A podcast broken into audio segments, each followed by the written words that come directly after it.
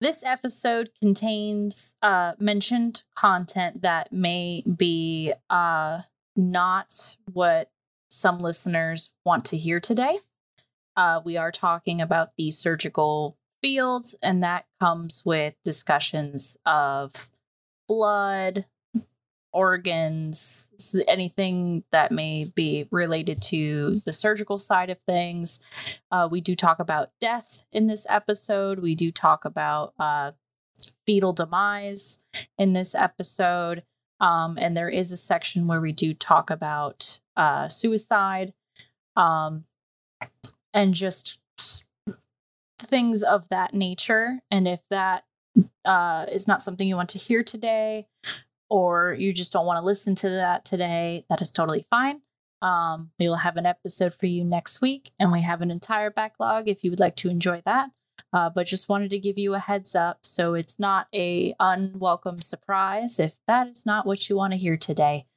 Um, so if you do feel comfy cozy with listening to stuff about that today, uh, here's the episode. It was February 10th, 2023. Romi had put out a call out post on TikTok saying, Hey, stitch this video and tell me about something you're excited about, and then I will do edits and learn about said thing. And one of the individuals who had stitched that video was none other than Jennifer. Jennifer is a surgical technologist and told Romi about the wildest shit ever. So Romi privately messaged Jennifer and said, That shit's crazy. Tell me more. And Jennifer said, Absolutely, but we should do it during Surgical Technologist Week. And that is this week. And here is where it all began.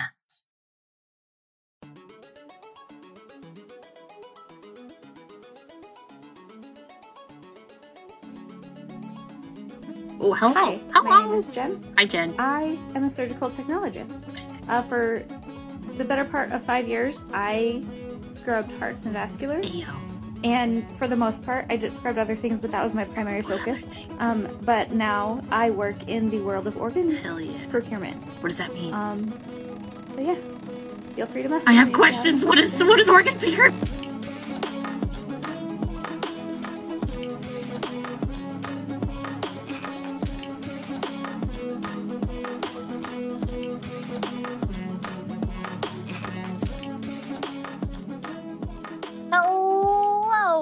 Welcome to the Hyperfixation, where our friends come onto our show and tell us about things they're excited about for 30 to 45 minutes or longer because who cares? The timer is a lie.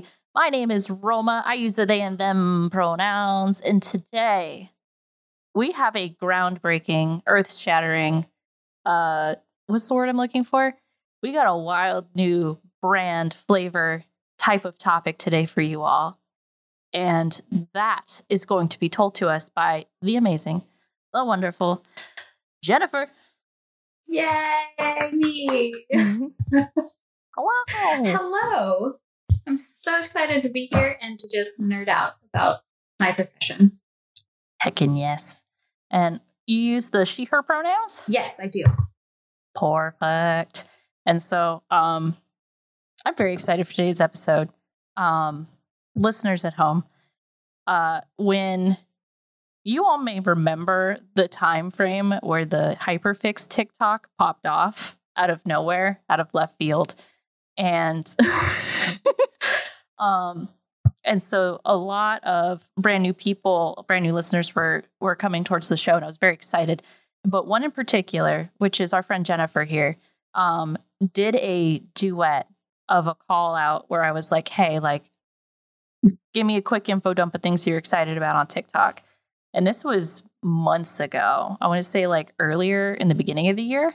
Yeah, I want to say like it feels like May ish, but That sounds about right. time is also a construct and hasn't. So time is a construct. Um, and so uh, you and I messaged, and I was like, I want you to come on the show and talk to me about this. And you had mentioned that um, the perfect time would be this week, as we speak, as of as of release of the show right now is not the perfect week, but as of release, it will be. It will. Um, it'll be Surgical Technicians Week. Technologists. Technologists. Yes. Thank you. And so I put it on my calendar and I messaged you on the Tiki Talkies. Well, you, you also t- messaged me, but we, we, we chatted back and forth and we made today happen. Yes. And I'm so excited. Me too. Oh my goodness. Um, so, but there's a, there's, there's, you know, there's a history to how you got to this point, um, today. So let's begin with what, what do you do for a living? So I am a certified surgical technologist. Um, not many people know about us in the OR. We are the ninjas of the OR. We are the guardians of the sterile field. For people who may watch TV like in Grey's Anatomy, we are the Bokhees of the world. Um, we also are known as scrub techs. Uh, some people will call us scrub nurses, and that is not correct. We are not nurses. Um, there are nurses who scrub, but a surgical technologist is a surgical technologist. There's my plug. hey, and um, we uh, get a cert- and there's a national certification that we do. Um, certain states require registration, and that's something that AST, the Association of Surgical Technologists, is working on to get more states requiring registration to make it even safer for patients.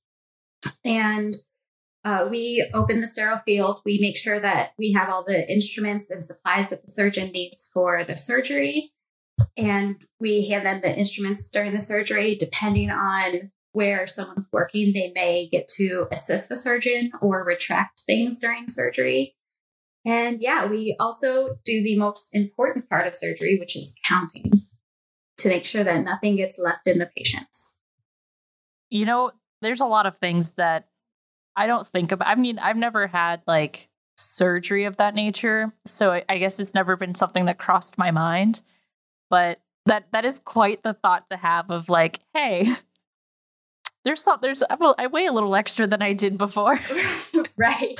well, then like when you you know you see it on Grey's Anatomy, and it was like the very first one I remember. Is, this is before I even thought about working in surgery as a profession. I remember seeing the episode and being like, "Oh my god, how could they leave something in there?" And then I actually get to the profession and I see some of the things that we're working with that are like sometimes literally on a microscopic level, and and like, okay, I I can see how it happens. I hope that you know never happens to me, and it hasn't. So hey, you get a gold star. yay! Gold star. to be fair, I've only been practicing for eight years, so hey, practice makes perfect. So you get two gold stars. Um, so you've been you've been doing this for eight whole years. yes. Um, what led you into this profession prior to these eight years? roller derby. Yeah. so I have always kind of wanted to be in the medical field. I was actually going to go initially. I was going to be a doctor, um, and then I took organic chemistry and said, "Fuck this." Oh, can we curse? Sorry. Yeah. Okay. Absolutely. Fuck yeah, we can. Yes. um, so, and then I ended up having to drop out and become a real adult for a while. Worked at a call center job that was just killing my soul and Mhm. stumbled into roller derby. And uh, I met someone who uh, was a surgical technologist. We got talking at an after party, and that's the end of that and the start of I my know. new career. That's nutty. Yeah. You know, I I kind of feel that like accidental happenstance into your career. Um, I went to I wanted to be an artist, and then people told me that artists don't make money, and uh, so I went to business school, and was going to be uh, went like the specializing in. the ex- opposite extreme. I was like, well, I could learn art on my own. I want to be able to afford to do art, and now I'm like, man, if I would have went to art school, it would have been fine. it would have been but um, great. it would have been fine. Um, but I went for entrepreneurship so I could help people start small businesses. and the the what's the word I'm looking for? The professor that made that major worth it quit. And of course, to me, and I had other seniors in that uh, major were like, "Get out, Mm-hmm. get out now." And so I was like, "Well, what do I do?" And my guidance counselor was like, "You could do economics." And I'm like, "I guess, I guess I could do that." And uh, got in economics, but was still doing marketing. I was doing marketing. My art put me into marketing and I said, I hate this. I hate using my art to sell for capitalism in this in this nature.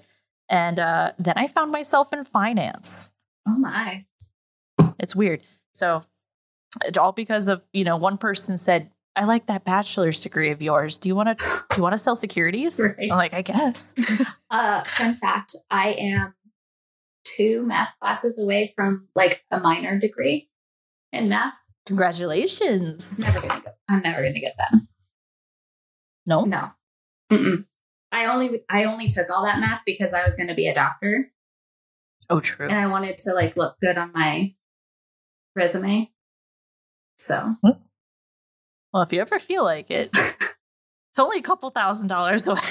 well, I'm potentially looking at a master's degree, which we can talk about later because it's uh, probably going to end up coming up on the top train. Ooh, sounds good to me. Um, let's see. So I have one last question and then I think we can we can run loose and run wild. Um, and then I'll ask questions intermittently here and there. Um, but so you've been in this field for 8 years. Is there something particularly like exciting and interesting about your job that you love? Like for example, I I really like uh what's the word I'm looking for? I, I like my current job because I can like I can help people, but it's also a good brain tickle with like problem solving. So I don't know if there's anything of that nature or anything you just find really neat. Like this particular tool I use is just fun. I don't know. um, I I love the fact that I'm doing something different. A, if not every day, every couple of hours potentially, and um, I love the fact that there's always something to learn. Like I worked at a level one trauma transplant center for several years, and there's always residents and students and PAs, and like if you just sit there and listen, you learn so much. And it's just absolutely wild. Oh, I bet. And then you got so many different kinds of people in there, different education levels, different departments. Ah, and I'm sure there's like I've seen. uh I found my way into. I, I guess I'll call it n- nurse or maybe hospital side of TikTok, where they do like the story times and stuff. Um, I don't know. I don't know if you know what I'm talking about. It's a very interesting department of the algorithm I don't. um uh it's like somebody who most definitely is or has been uh some sort of like nurse in the ER Mhm. or somewhere along those lines um and they'll kind of retell a funny TikTok sized version of something that may have happened to them or like a submitted story um and there's just some wild things in there that uh for example like oh they put what up their butt or which is like you know a famous one Mhm. or um this person has this problem i don't know what to do. And they go ask like the the veteran nurse in their their department. And the nurse is like this is what you do. It's very straightforward. And they're like really? I never would have thought that. Um, oh no, I'm on like the nurse, like activist, uh, or like news Nice. side. And then like there's a whole bunch of doctors I follow. That's cool. And some med students and residents and stuff. I'm on, I'm on the that side of TikTok. the more informative side that i'm on Which I mean is gonna happen because I mean that's literally my profession. that's true um oh my goodness actually i think this might be a good jumping point um Okay. if you're ready to begin let me get Yeah. that that timer let me get the timer out i really just like looking at it at this point Okay. I want to say I don't know if you want to like how detailed you want me to get. I can, um you know I'd actually be interested to hear some of your personal experiences, like actively on the job. Um, like, is there? I guess I want to start with maybe like a, a good lighthearted one. I don't know. I, I'm very unfamiliar with your field, so forgive me if my questions aren't like on point. No, you're totally fine. There's here's the thing about the OR is that it's such a weird, like self-insulated environment. Mhm. And I always when I whenever we have guests in the OR, like from the outs like from other departments or whatever, or students, I always like chit chat about them like, hey, have you ever been in an OR before? Like, what's your experience? And I'll give them the rundown. And these are these are my personal three rules of the OR. The first rule is you don't touch anything blue because all the sterile supplies are blue. And then the Mhm. second rule is that if you get yelled at, there's a 98% chance that it wasn't actually anything you did and that it's just the tension of the moment. Like, but Mm. yelling actually also rarely happens. Um, but then the third one, I always tell them that the OR is like Vegas. What happens here stays here because we have very weird conversations and it's just a wild ride. and I'm just trying to think of like, ah, like the one of the first ones, like fun ones that pops up in my mind. I was, it was in the like two or three in the morning. We had gotten called back for uh bleeding. This was when I was working on the heart team Mhm. and uh, we just got called back. A patient was just bleeding excessively to where Oh, no. we needed to come back and be like, where is this coming from? Mhm. And we got everything, we got everything taken care of. The patient was getting sent back up, and I was getting the starting to get the room cleaned. And in the hospital I worked in at the time, we used these warming blankets called Gaymar blankets. And basically, you hook them up to this machine, and it flows warm fluid through them. And Nice. you can also use cool fluid if the need arises. yeah. Um, but the thing with these is if you have to clamp them before you unhook them from the machine. And at you know two or three in the morning, I was already tired because I'd been working all day, and then I got called back in the middle of the night, and I forgot to clamp them before I undid the machine. And of Oh, course, no. this part, of course, happened. I was completely alone in the room. So I unclamp or I unhook the blanket from the machine. Water squirts everywhere, directly on my pants, making it look like I peed myself. Oh no. And that's when the surgeon walks back in. No. Damn it. right. Luckily, this surgeon was one of my favorite surgeons to work with. And Okay. he honestly just looked at me, get kind of like smirked and giggled and like walked out. You didn't even get to explain it. no. That's incredible. Yeah, it was good times. Goodness. Um yeah, I can only imagine like I there's been a you know, we've all had our share of watching hospital dramas. Um I think I've seen I haven't actually sat and watched Grey's Anatomy, but you know, I've seen I've seen clips. Um I'm sure if my my partner Tony, he's in the living room right now, he's watched so much Grey's Anatomy. So I'm sure he would be like, yeah, yeah, yeah, yeah. I was like, Mhm. bring him in Yep. if he asks any questions. Yeah.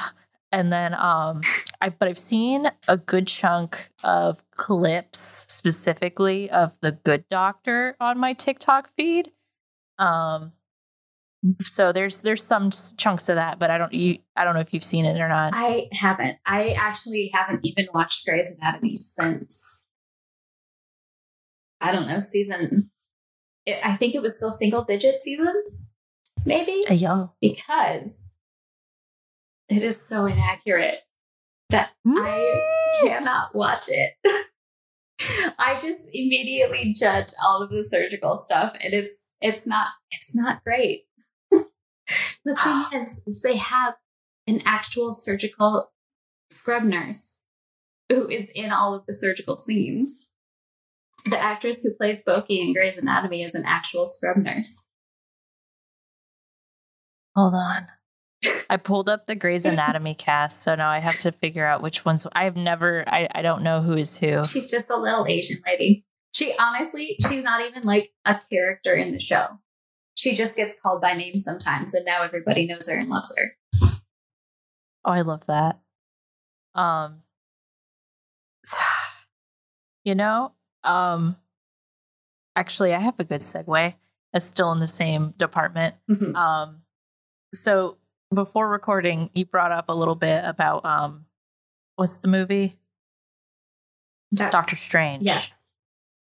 Um, about that intro scene and how uh, you identified some of the, the the good and the bad of the scene. Um, I don't know how much how well you remembered off the top of your head, but um, I'd be interested to hear in terms of like what you what you can remember and of what was good and what wasn't. Yeah. So, uh, of what I can remember, um, because we were also having some wine that night, Um, is uh, so the way Doctor Strange gowns up um, is pretty accurate, as, except for the fact that he has a nurse pull up the mask. Like that would already be done up before he started scrubbing his hands. Oh, true. Um, but the thing is, is that I've, unless it's been like a trauma or an actual like emergency, I've never seen a surgeon scrub themselves in. There's all Hmm. they always wait for someone there to gown them up, to give them a little towel to dry their hands and to gown them up. Um, Nice. and then I remember later at some point, they're like actively operating and somebody doesn't have their surgical mask up. And I'm just like, oh my God. and then, you know how the big climax is he, he's getting the bullet out of this lady's brain. So she doesn't Mhm. have to become an organ donor, which we can talk about later because that's my job now. oh, Um, but if a if that were to occur, the position it was in her brain, uh, she would have been positioned on the bed differently because they would have been able to access the bullet more directly. But also, he wouldn't have been doing it under X-ray guidance. If anything, he would have been using stealth navigation to do it.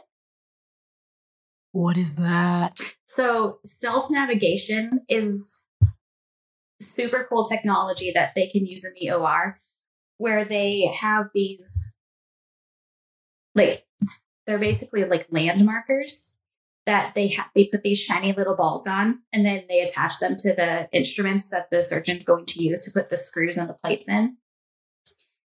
And then they at a certain point before they get started doing the actual spine work, they take a CT scan in the OR and then they upload that into a program that turns it 3D. And so between the programming and the connection with these tiny little reflective balls on the instruments, they're able to navigate and see the patient's anatomy like on a screen so they can see all three planes that they're working in at the same time so they can get optimal placement of the screws. science. Yeah. But like that's, I'm blown away. it was initially created from from my understanding again i'm no expert i'm just kind of general knowledge on everything. Um, from my understanding it was created for spine surgeries but they've actually expanded it now. So like they can use it for cranial surgeries or they are actually starting to use it in um, thoracic surgery. So they can like take biopsies um, through uh, they can take biopsies of a person's lung mass potentially through their trachea instead of having to do a full surgery. Whoa.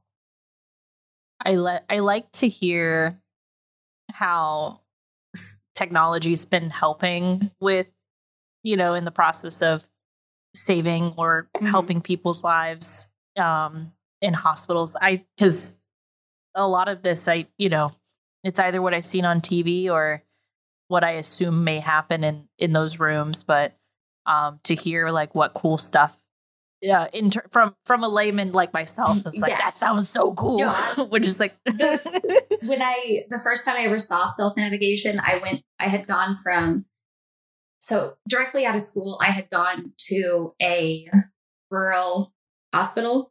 Um, It Mhm. was three ORs, 24 beds, um, which is small.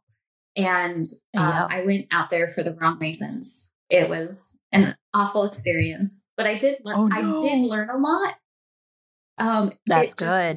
Wasn't the things I thought I was going to learn, but then I went from that immediately to a le- that level one trauma transplant center, and so that is where I got like my exposure to all the cool things. Like I got to see the stealth navigation for the first time ever. I got to see robotics. I got to like there's this um, cancer surgery that they do. It's it's kind of a last defense treatment situation. But basically, what they go in is they they go into your abdomen and take out as much tumorous cells as they can get, and then they will instill chemotherapy. Like they'll put some tubing into the patient's abdomen, close the patient up, and then they will instill chemotherapy through their abdomen for a while. I can't remember how long it's for. It's at least a couple of hours. Um, Mhm. And then they'll drain it all out, rinse everything out, kind of do some last dissection of anything that they may be able to find, and then um, close up. And it's basically just, you know, an effort to get as much out to help, uh, or from my, again, from my understanding, to help Mhm. radiation and chemotherapy be a little bit more effective in end stages of cancer so that people can get to weddings or, you know, things like that. That's good. Yeah. I mean, like very, very stressful and Mm-hmm. uh, situation, but Very I, long surgeries. I bet. Like, What's the longest one? Oh, sorry. Go ahead. oh no, you're totally fine. Um, those surgeries I haven't ever actually scrubbed myself. I've gone in to give like breaks to my coworkers, but I haven't ever done one myself. Um, but for me personally, the single longest surgery I've ever scrubbed was about 14 hours. It was a heart transplant. Woo! Um, but on the other side of that, the shortest surgery or the shortest transplant I ever scrubbed was just under four hours. Okay. Transplants are, That's are so wild. Yeah, I was just thinking that of like, you know, it's just kind of nutty that's, you know, maybe you could just put a new one in there and it'll stick. Maybe it won't. Who knows? But right. that's just so nutty. I know. Science Ah. is so cool. Um, what was it? Have you? So with being in this profession, and my brain uh keeps jumping into other medias that I understand. Uh, you're familiar with Amateur Surgeon series of games? Uh, no, By I'm chance? not really a gamer, actually. That's totally fine. Um, I think it would give you anxiety. um, I always thought it was fun because it's like that. Uh, I, I don't know if you're familiar with the term low poly type style of art, Mhm. where it's it just looks really cartoony. Um, but you're just a guy who's an amateur surgeon, and you're in these weird situations where like you're in the back of an ambulance and you just got to really quickly give this guy a transplant all by yourself and Oh. you really just Wait, take a hammer where's the organ Huh? coming from? It was just in a little container in there Oh, okay. um and you you get you know you open him up you take a hammer you break his ribs you move the ribs out of the way everything's flying around the place nothing's organized and then you take a little scalpel and you you just pop the new one in there and then you just throw the skin back on top and you win um I mean, it sounds like a messier version of what a heart transplant. Yo Honestly, heart transplants are my second favorite surgery to scrub. Um, and they're Yeah? like once I got over the brain block of like, oh my god, you're scrubbing a heart transplant surgery. Like once I got over that brain block, it's actually the process is is I shouldn't say the process. It's a difficult process, but like the steps involved in the surgery. If you look at just the step by step, it's very easy. It's five anastomoses. Like you just dissect to get the old heart out, and then you sew the new one in with five anastomoses, and then you just make sure there's no bleeding and close up. Again, very generalized, Yeah. but it's it's really interesting when I talk about my experience with heart surgery because I, I did I scrubbed heart surgery and, and vascular primarily for five years. And like so it's just a normal thing for me now. And so like talking to Mhm. other people about it, I'm like, they probably think I'm insane. Cause I just I talk about it so casually. No, I think it's the coolest thing. It's like you immediately get like 300 points on the coolness factor when you're just like, yeah, I've just seen the I've seen the insides of people's all day. No biggie. And the yeah, Okay, so I just put a we just put a new heart in there. No biggie. wait, how many points do I get added if I tell you that I've held a beating heart in my hands? You get 800 points. Yes. Over a thousand. Over a 9,000. Um No, actually I, if you might find this cool. You might not, but bear with me. Um my mom and my dad when I was my mom was pregnant with me uh oh, 27 years ago, maybe 28 years ago. I don't know. Math is weird. Um they were the people who like say if somebody passed away, they went and picked up the body and took it wherever it needed to go. Oh, mhm. And so it was her, my dad, and their friend. And so um, one time it was a very tall person. Uh, my mom described him as like somebody who could be a basketball player, just a very, very tall guy. And so um, they got him loaded up. And of course, this is a story told around me when I was a kid. So I probably, you know, just breezed through a lot of details. Probably. But uh, they got him loaded in. I, I thought I thought my- the story was going to be about having to get like a super tall person in the back of the hearse, and I was about to be like, "Oh my god!" Well that's part of it because he was too long and so or he i don't know what gender this person was but we're just go with he for now um so my mom's in the back with the cadaver Mhm. and i guess my dad hit the brakes too hard or something um and she ended up having his brain in her hands Yeah, and she's like yeah. oh no I've touched. Um, I've held every organ in the human body. Hey yo just chilling Fun fact. did you i don't know if this will get you in trouble but did you wiggle it a little bit um, which one? And I don't know. It was, it's, I, I feel like if I was in that position, I'd just be like, Um, my tendency is to just kind of like squeeze it a little bit, like to get the to get the feel. Hmm. like another thing that makes me sound absolutely insane is um a lot of uh, a lot of surgeries I've done have been like lobectomies or like wedge biopsies of lungs, and people always look at me really weird when I tell them how it feels. But there's like no other way to describe it. But it feel lungs I'm ready. feel like if you could take pop rocks and put them in like a balloon or something and just like feel them while they're actively popping if that makes sense Why do they do that? because they Do you know? because they have all those little gas bubbles where the exchange takes place so your blood can get oxygenated Mm.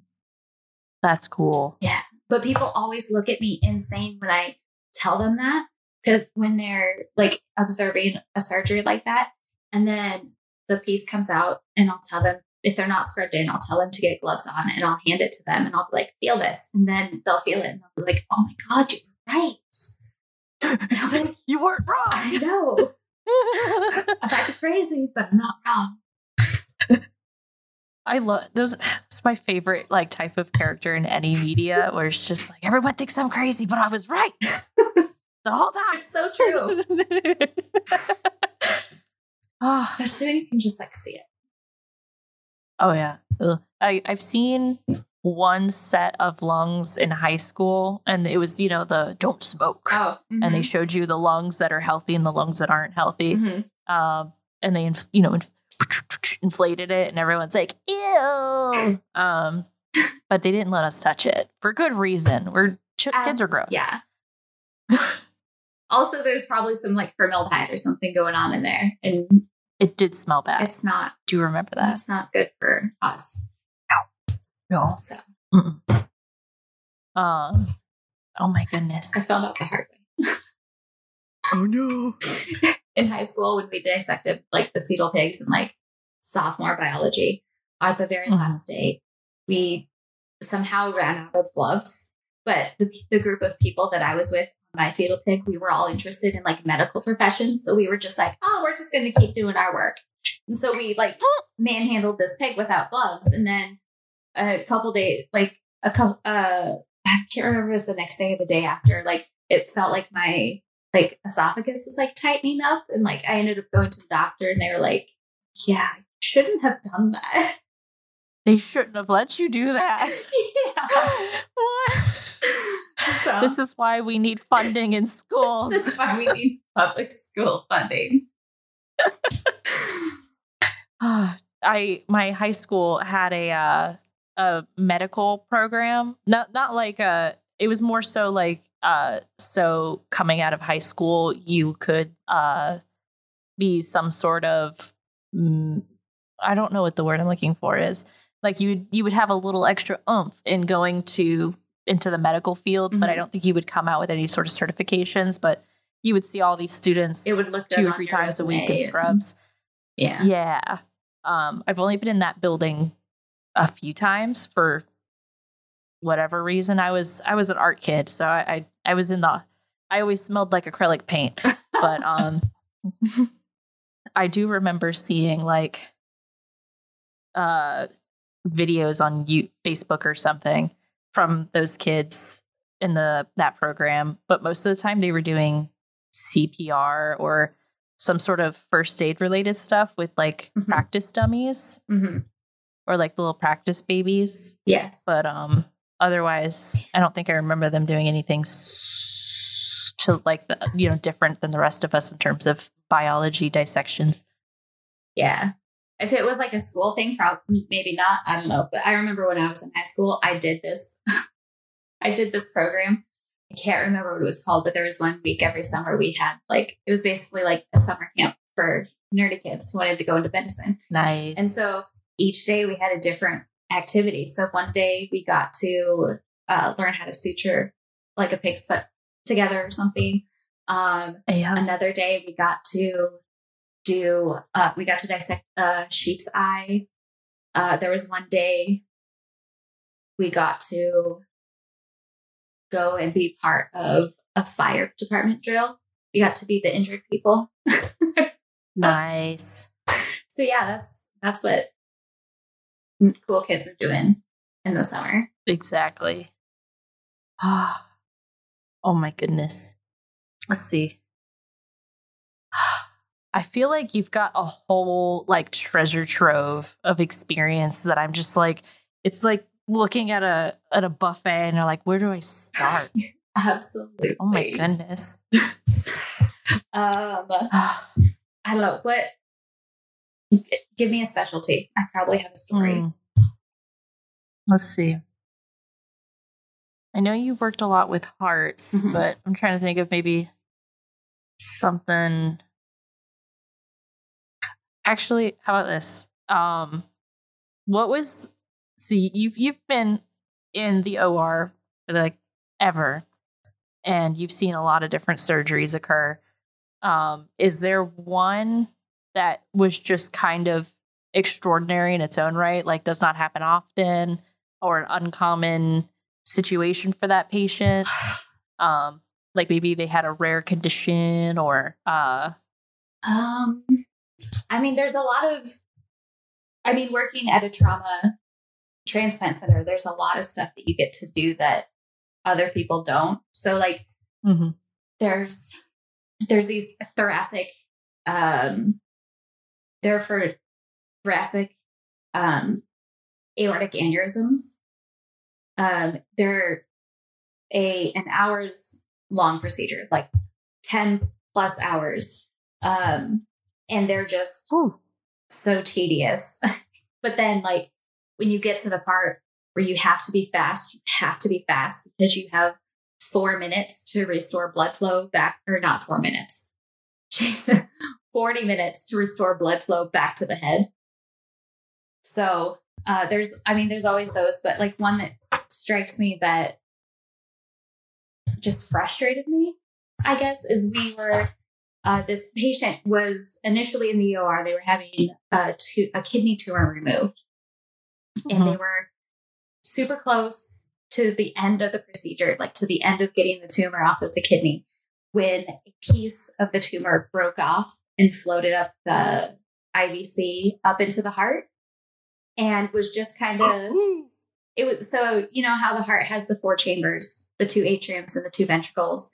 It was this piece was just kind of floating in the the right atrium where the everything comes back to the heart and so like we had to while they're still like working on the abdominal part getting that closed so we can work um, we're getting this open so we can do an emergency surgery to get this tumor chunk out of their heart but then what made me so mad is I was on call that day.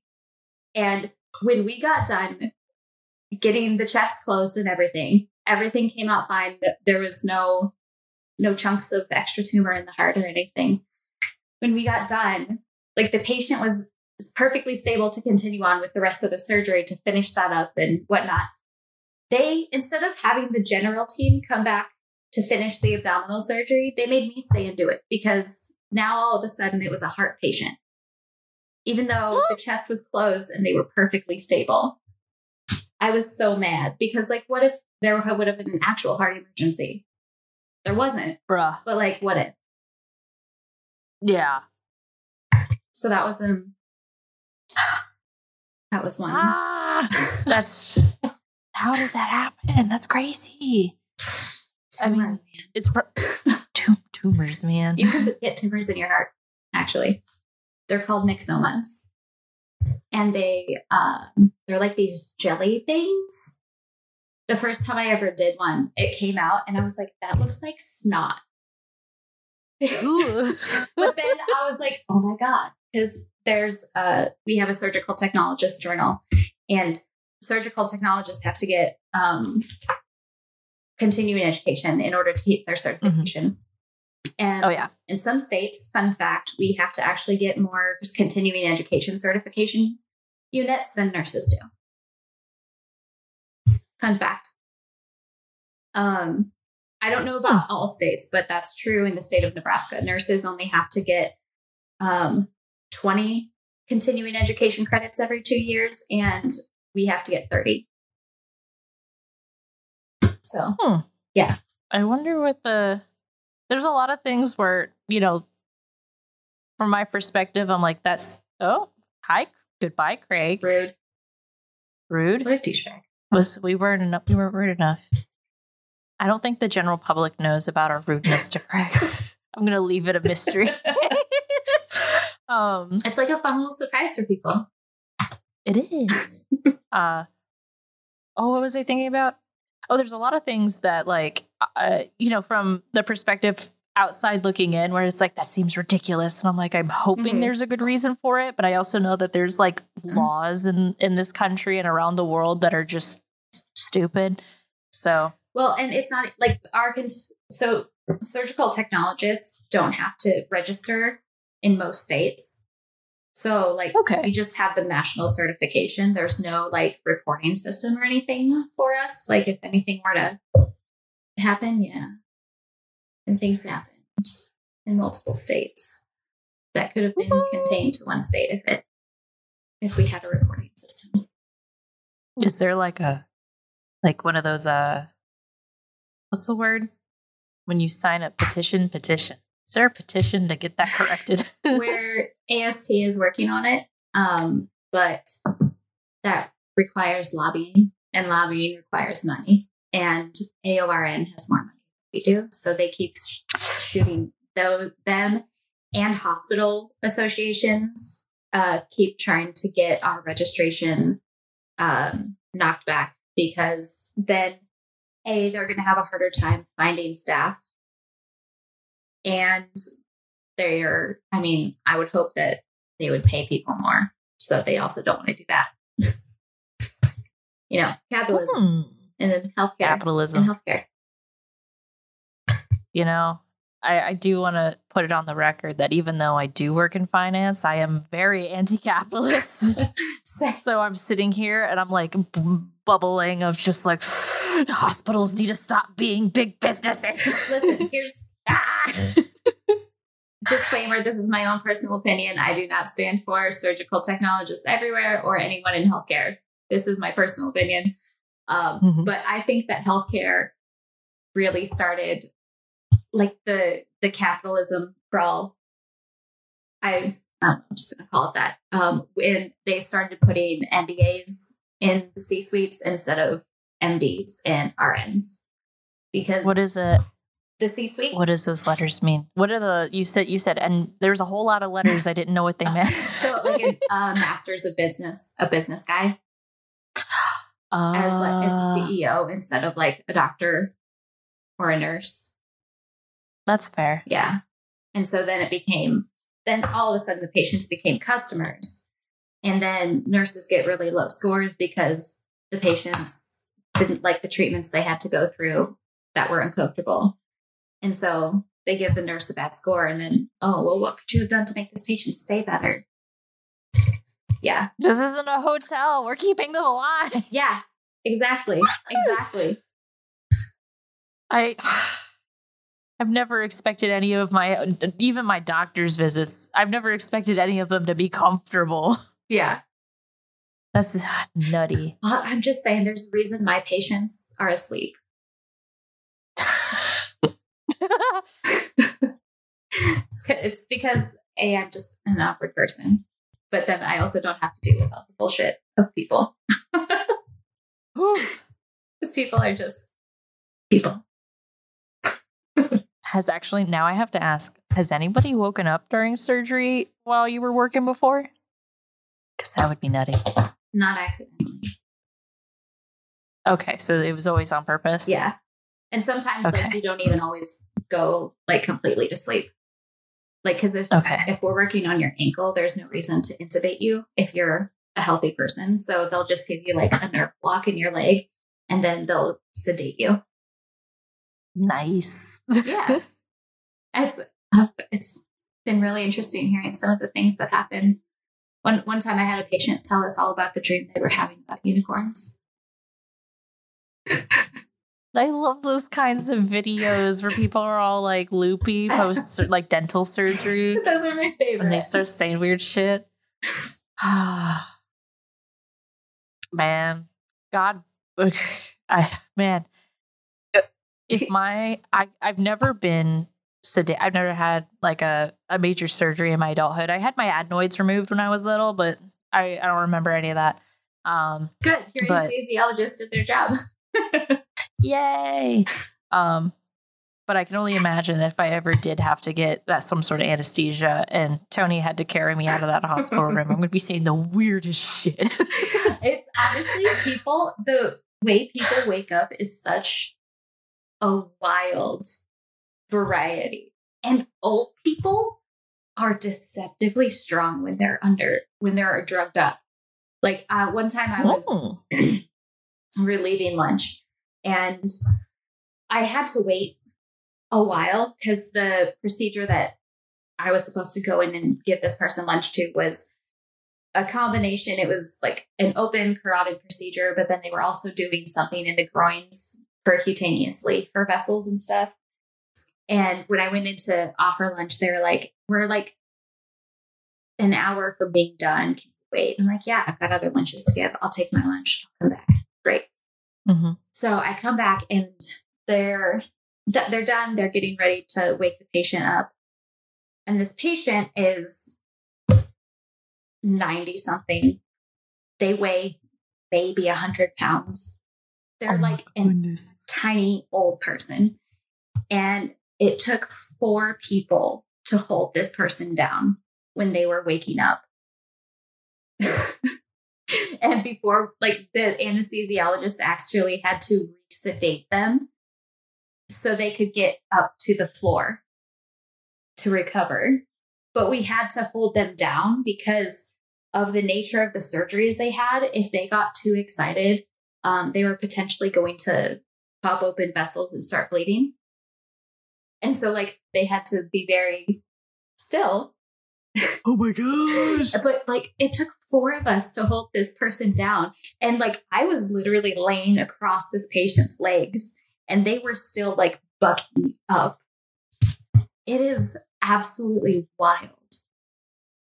You know, I I don't know if it's that's a fight or flight. You know how you get like you can lift up a car in emergencies or something like oh, that. 100%. I'm sure that's what it is.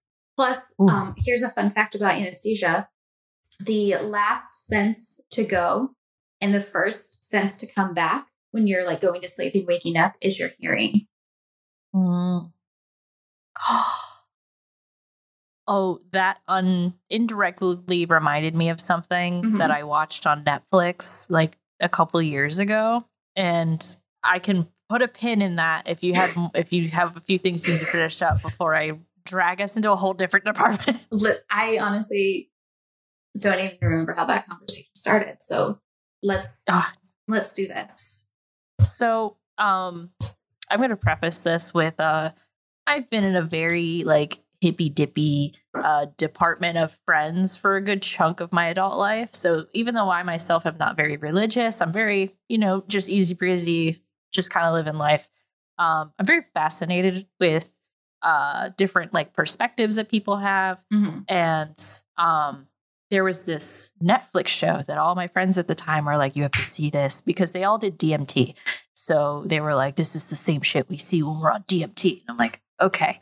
Um, but it is about what people experience in uh when they die. So like it's from all these they interviewed these people who have died, Mhm. like pronounced dead, but were revived in one way or another Mhm. and talked about what their experiences were while they were deceased. Interesting. Um, and uh, it was like one of those. It was a very documentary Mhm. type situation, so I can't say what credibility it had. I can't even remember what it was called, but um, there was this one lady who was talking about how she was in surgery actively and she died. Mhm. She died. But she could recall everything she saw from her spirit Oh, floating uh-huh. in the OR. And they were like, You're fibbing. You're fibbing. No way. You watched a lot of Grey's Anatomy. And she's like, No. I remember everything they said. I remember all the tools they used. And she like described them. And they were like, Yo, like these these are new tools. Like how she couldn't have known about these. Oh, That's crazy. Um, so it's just really neat. And so when you when you said um, the hearing is the last thing to go and the first thing to come back, it reminded me of like the lady describing her experience, Mhm. um, being a little soul floating up in the room and watching everything happen and all the things they said and stuff. And so um, there was so many more experiences in that documentary, but it was also very deep. Like they talked a lot about death from the experiences of the person who died and the people around them and how it changed their lives and Mhm. so on and so forth. So it was very heavy in a good way, in a therapeutic way. yeah. But I wasn't ready to finish the show because it was heavy. Uh, no, I totally get that. so I, I don't, I mean, I guess is that a, an appropriate question to ask? Is, um, one, is, has anybody died while you were uh, on the clock? Yes. Um, I'm sure it's not an easy thing, so we don't have to de- dig into it if it's not what you want to talk about. But No, you're totally fine. um, Um, I have had a couple patients pass away. One of them um, was mine directly. Um, the other one, I just heard the call for the code blue, and I went, went in to go help. And I scrubbed in to do chest compressions. Um, and Mhm. it's, I mean, it's never an easy thing. Um, oh wait,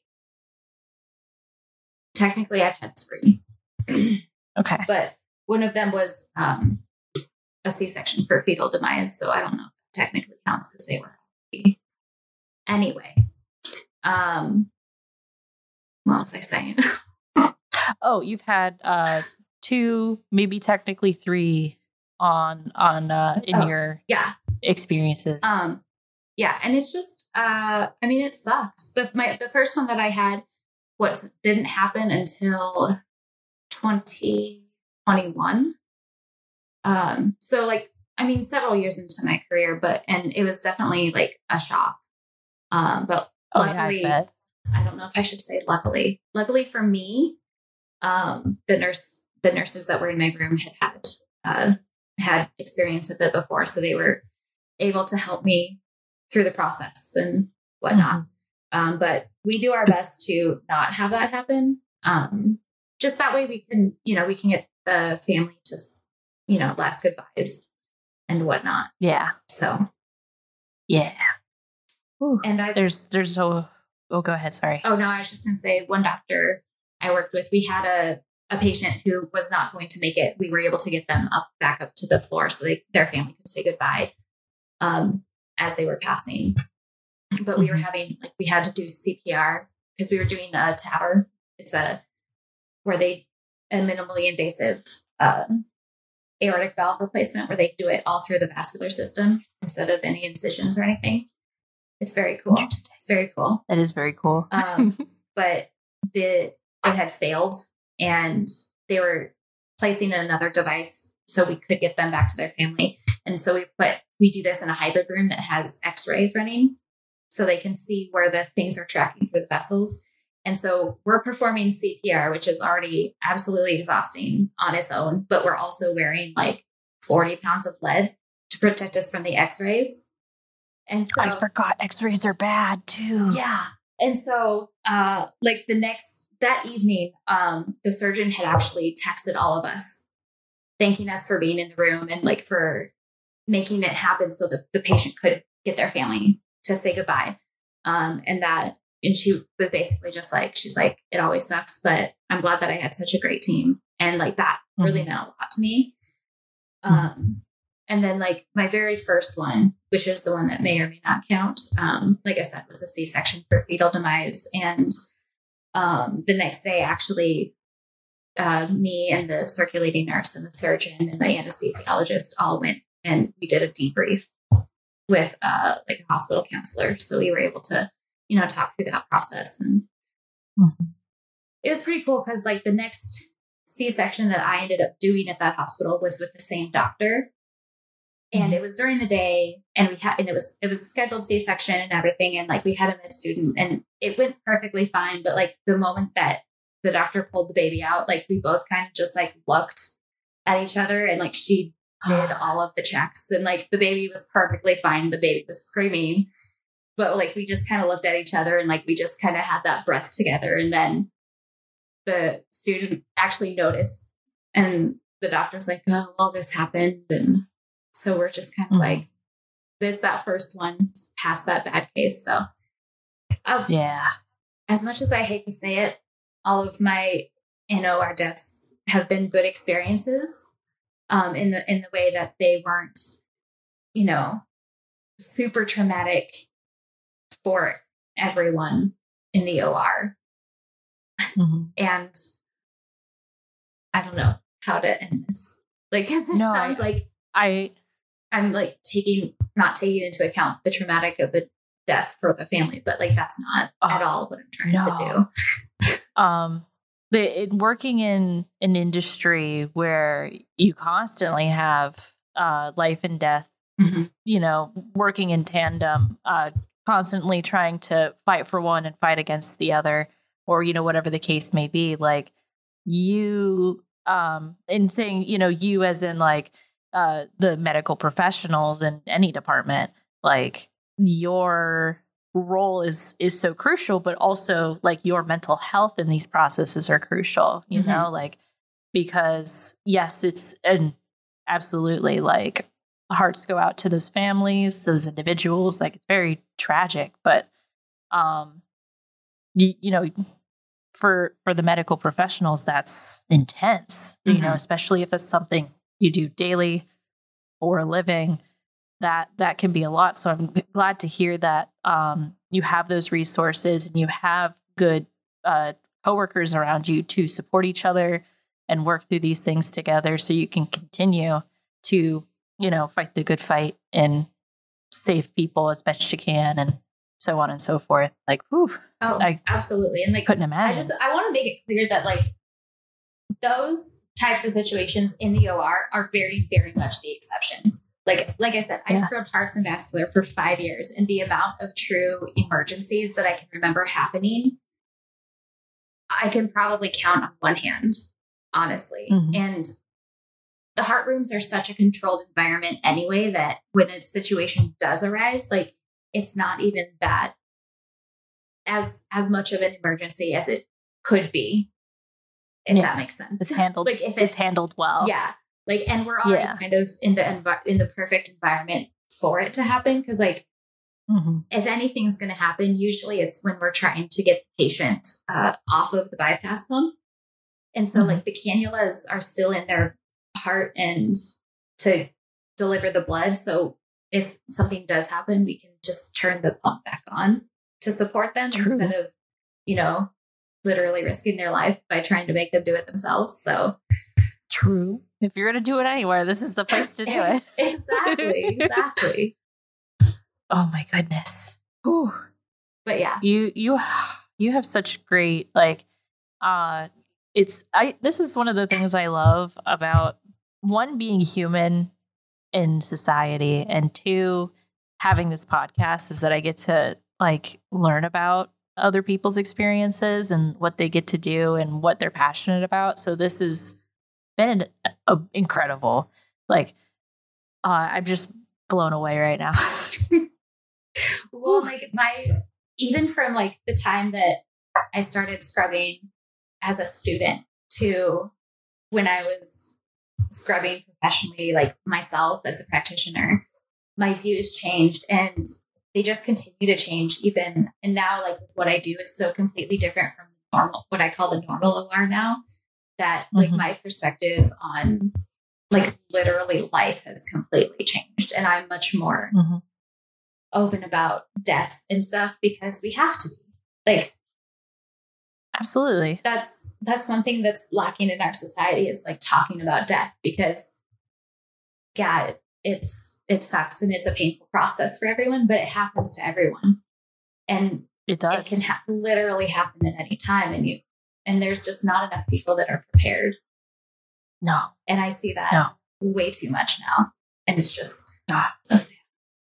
you know it's if i may if i may relate to you for one moment um i specifically work in retirement finance. So i help people with that end stretch that the last 8000 days if you will of retirement Mhm.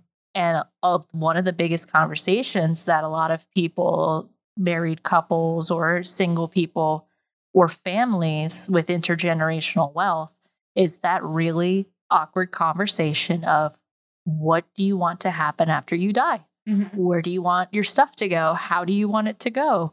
Uh, it's usually a lot of people kind of already have an idea. They're like, yeah, I want my kids to split it evenly, or, you know, Mhm. uh, I want this to go in this place. But there's a lot of people where we take it a step farther and it's just like, okay, do you have your your will set up? Do you have your your your gravestones? You know, are you getting cremated? Do you have a do not resuscitate? Like do you have your all these different- do you have your living will yeah absolutely Yeah, all that stuff. And whew, Yeah. they're just not a lot of time not ready for that conversation because that's, you know, recognizing their their end Mhm. and they don't really want to talk about it. So we usually like BB gloves, like yes this is something we're gonna have to talk about. yes And then, you know, a little while Mhm. later it's like, did you did you did you talk to your family? Are you ready? You ready for this? yeah absolutely at, at some point because I've had we just had a, a client of ours pass away yesterday and um we've been you know working with her family and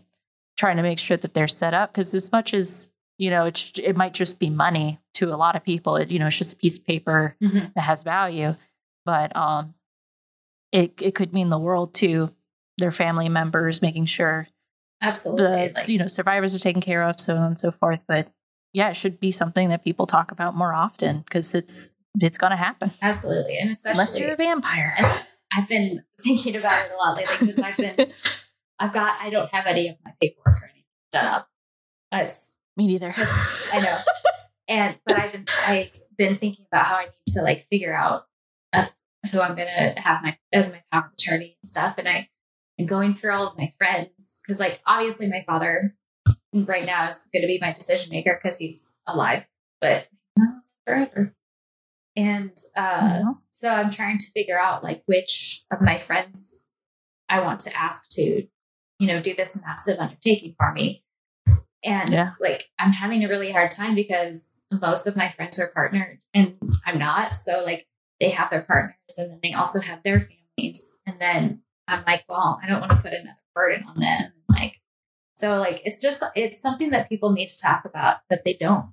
And it Yeah. again, like I said, in my I see it every day in my job right now. It's so sad sometimes. It is. Ooh. And then, but then there's the other flip side of I've had a few people that I've I've known personally, or even uh, clients where they're like, "I'm ready, get it over with, Oh yeah, I've get already me out of here." I've already decided like if I get diagnosed with like a terminal illness or something, I'm just gonna like live my life until I can't. And then I'm Mhm. going to move to Washington State or some other state where um, assisted suicide is legal, and then Mhm. do that. I apologize. I scared the crap out of my partner by yelling. No, you're fine. but I promise I was listening. I do. I definitely agree with. Um, uh, I do think that there should be accessible assisted suicide. Um, I because I know I Mhm. think for a lot of people, I, I think I'll put some, uh, some content warnings in the beginning just in Oh, case. yeah. Um, I'm gonna write it down before I get forget.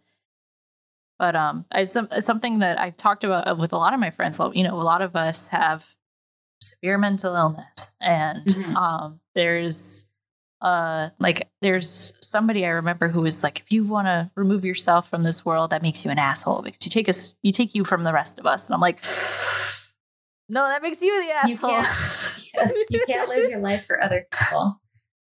no, But also, everyone deserves to die with dignity, and that includes exactly. To me, that includes when and where and how. hmm Getting to have that decision that's that's yours, like I, I find that to be empowering, and Yeah, um, I feel like it makes things Absolutely. scary. yeah, and then um, what do you call it? Or to make it easy, like you know, instead of it being a scary decision all on your own, you know, in a not ideal manner, it's like now it's safe and discussed You and can have your family with you, your friends. Yeah, absolutely. should we should now that's a petition I want. Put it everywhere. Let's do this. um whew. yeah no definitely um making death a not as scary discussion all around you know Mhm. um even my mom when it came to she's got everything set ready to go she's she's got it all every time she goes on a plane she's like by the way i've made it into a scavenger hunt you gotta go to talk to this person talk to that person you'll get two halves of the key to get to the rest of the stuff um but that's if the plane crashes i'm like mom no See, here, my dad was the opposite. One day, I was visiting in his house, and he's like, "Oh, here, come here. I want to show you something." And then he digs out a box from under his bed, and he opens it, and he's like, "All right, so here's all my, here's my will, here's like all of it." And I was like, "Uh, "Okay, yo what? Why? What did I say to bring this on?" and But yeah, and that, and but talking to your family also includes organ donation yes because a lot of because yes people don't talk about that. no and that is can i mean if your family doesn't know about it that can be very dramatic and traumatic to them when you pass away That was um I have two things in relation to that. One, Okay. I remember seeing that on my dad's driver's license for the first time and being like, "How you still you you still need those? Why would you give them away?" And he was, and that's when he explained to me the purpose, and I was like, "Oh!" And you know, that was a really wild thought process to go on, and like being six or seven years old. i bet Um, but uh, later on down the road, it was like that makes a lot more sense because I've you know had friends or friends with partners, husbands, wives, etc., who needed an organ donation. I had a coworker who had it all over the back of her car Mhm. of if you have this blood type and you don't need that other kidney, my Mhm. husband could use it. And so it it kind of came full circle for me 20 years, you're not 20 years, you know, 15 years later of like, ah, See, it is more important than I thought. yes, and it's probably still more important than you think. Um, because yeah. um, out of every 1,000 reportable deaths to an organ procurement organization, hmm only three of them actually make it to the OR to donate. Yo. Yeah. So it's even more important than you think. Yeah. But also, you can, there are ways that you can be a living donor because, like you said, you only need one kidney. And I only need one. they can actually uh, take us just a segment of your liver because it will regrow itself. So you can That sounds cool. be a living organ, a living liver donor as well. That is much less rare, from my understanding. But my last day of clinicals uh, in surgical technology school before I graduated with my degree, um, I got my classmate got the donor, the living donor surgery, and I got the recipient of the kidney surgery. And I, I'll never forget this. This is one of my favorite stories to tell. So I am scrubbed into the surgery, but I am not doing anything. I am just standing there looking and not touching. And Mhm. in the OR, they have a, a third table. Like the surgical technologist has a table for their instruments and everything. And then they have what is called the Mayo stand. That's like what you see on TV that goes over the bed that has all the instruments on it to hand to the surgeon. And then they have a third table that is done up sterile, has some instruments on it to take care of the kidney when it comes in. They just clean up the vessels a little bit and all that stuff. And then they had it on ice in a, ki- in a little kidney basin. And so we're sitting there, the surgeon's finishing up the dissection. And then he looks up at me with his little, his loupes. So they're the glasses that have like the magnifiers in them. He looks up at Yeah. me with his loupes and he goes, All right, I'll take the kidney now. And I just like, I'm like, and I look at my preceptor and she she goes, Hmm. get the kidney. so I grab the kidney with two hands and I have a death grip on this thing. And so I get over there, I get back to the Mayo stand and I start handing it to the surgeon. And he was standing a little bit back from the table, which now I recognize was completely on purpose. So I kind of had to reach a little bit. Mhm. And so he grabs the kidney basin enough that I can feel it. And then he like pretends that like, oh no, I've lost grip. But I had a death grip on that kidney because I was not going to be the I was not going to be the student that dropped a kidney. No. No.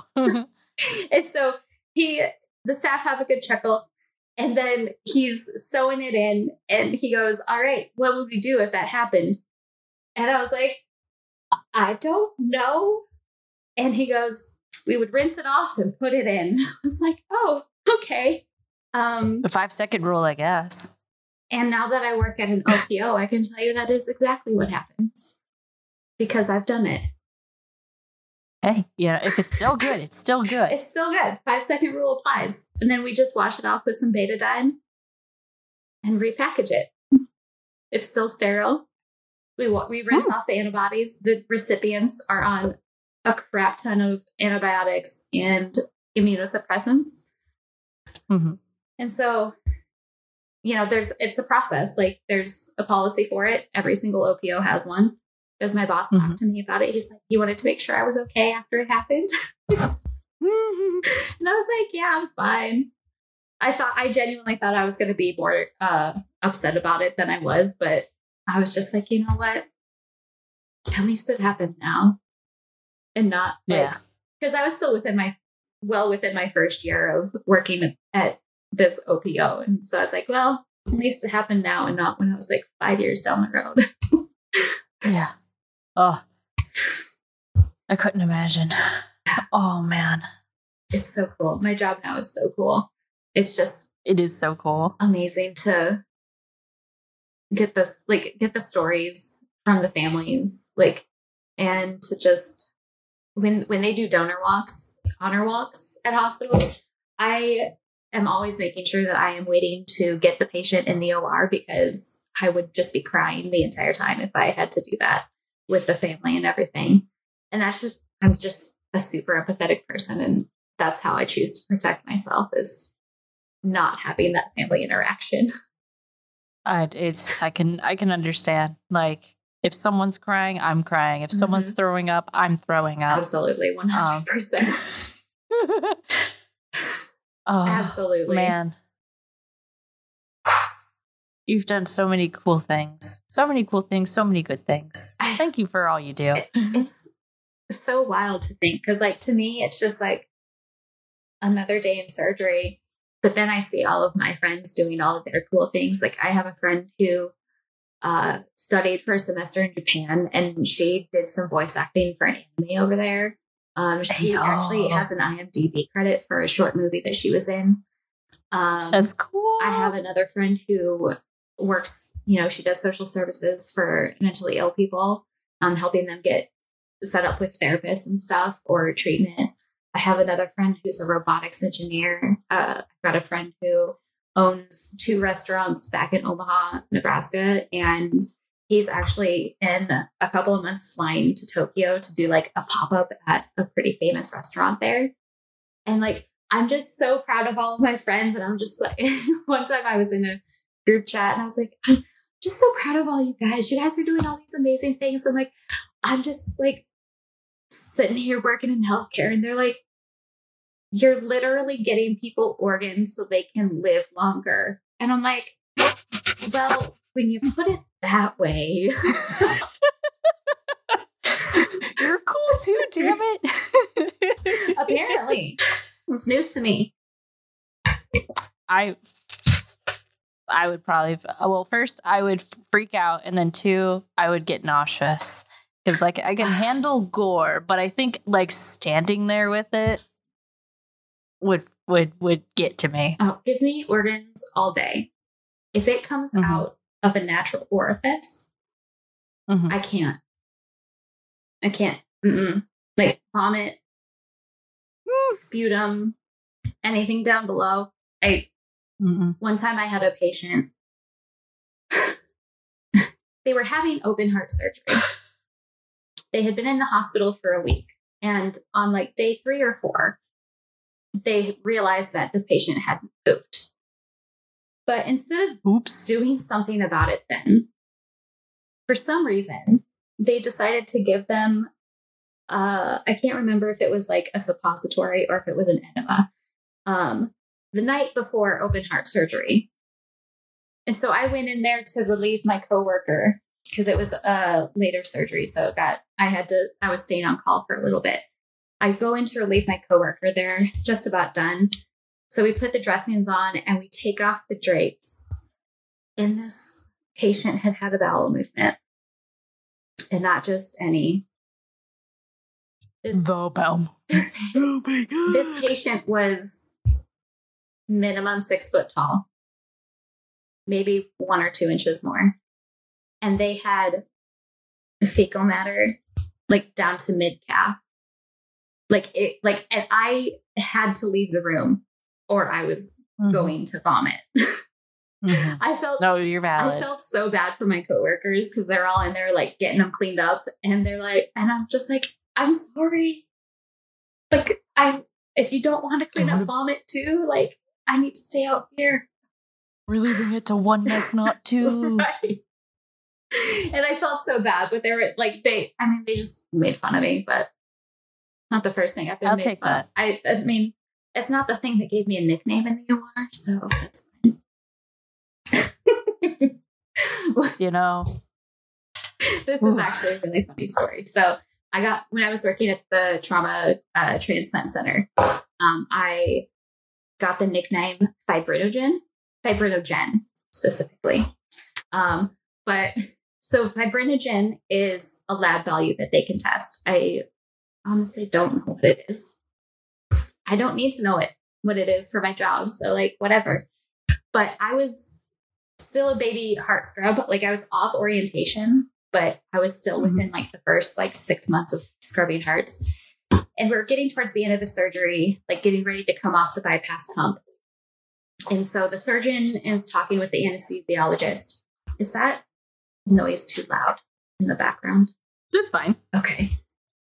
Um, I didn't even notice actually. I was Okay, like, perfect. what? um, so he, the surgeon's talking to the anesthesiologist and the perfusionist, and I'm getting my stuff ready because we're going to be getting ready to count our stuff and we're going to be closing at the same time and whatnot. So I'm just organizing my stuff, but I'm still like half listening. That way, if he needs anything, I can get it to him. And all of a sudden, I hear the surgeon say, Can we get a fibrinogen? And I just immediately scream out for my circulator. I'm like, hey, can we can I get a fibrinogen? And like there's just like a beat of silence in the OR. And then everybody starts laughing. I'm just like, I'm like, what's going on? And then when my coworkers stop laughing enough, they tell me that it's a lab value, not a supply. And then I got called fibrinogen. That's cute. I love that so much. It's so funny. I uh you you you accidentally found a thing that I can also relate to you on, but it's in food industry. I I wanted to be a chef when I grew up, so I worked in a lot of restaurants. Uh, that was yeah, so it was artist, chef, and then business school. Um, but there's uh they a lot of restaurants in my area use Roma tomatoes Mhm. for their stuff. And I didn't know what a Roma tomato was at that point. I don't know how I just missed it. And so um, I remember uh, you're familiar with like the 86 list, like if you're out of something, 86. So I remember my boss had wrote 86 Romas. And I was like, I'm right here. Are you going to fire me? and he's like, no, no, no, no, no. We're out of tomatoes. And I was like, I'm not a tomato. and uh so um that's where the it actually becomes my thing now where if uh I guess I have an accent, you know, because I've lived with my voice all my life. I don't hear an accent. But um I'll be like, hi, my name is Roma, but a lot of people hear Wilma or Rona. And so um I go, Hi, my name is Roma, like the tomato, and instantly they're like, Ah, yes, I love that. nice. I like it.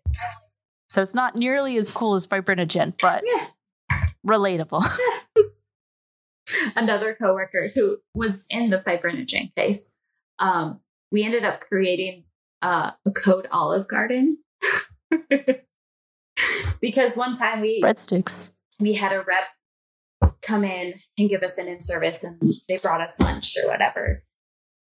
It was within whatever guidelines that are offered, not gifting things to people and medicine and all that good stuff. And but they had brought in Olive Garden and I didn't eat it because I had brought my lunch that day and Olive Garden just tears me up anyway. Um, because I learned this year have Crohn's. So that's fun. Hey yo. Um Yay. but one of my other coworkers did and she ended up having to drop everything like she basically got the next step ready she told the pa what he needed to give the surgeon and then she bolted because she had to go do you know what i mean after olive garden Ah. yes um Ah. so like so then this was i don't know three or four months later I was having issues. And like Ooh. it was early enough that I knew that I had a little bit of time because she was giving lunch. So she happened to be giving lunch that day and she was in a different room. So I just looked at my circulator and I told them to call into the room that she was in and have the nurse tell her that I had a code Olive Garden. And apparently, for a hot second, everyone was super confused until it clicked. And then all of a sudden, it became the, it became the team code. If someone needed to like Um, get out and go to the bathroom, they were like, uh, "I got a code Olive Garden here." that is beautiful. so it's so uh, so many good stories happen in the OR. It's so fun. I love to be a fly on the wall. Oh goodness.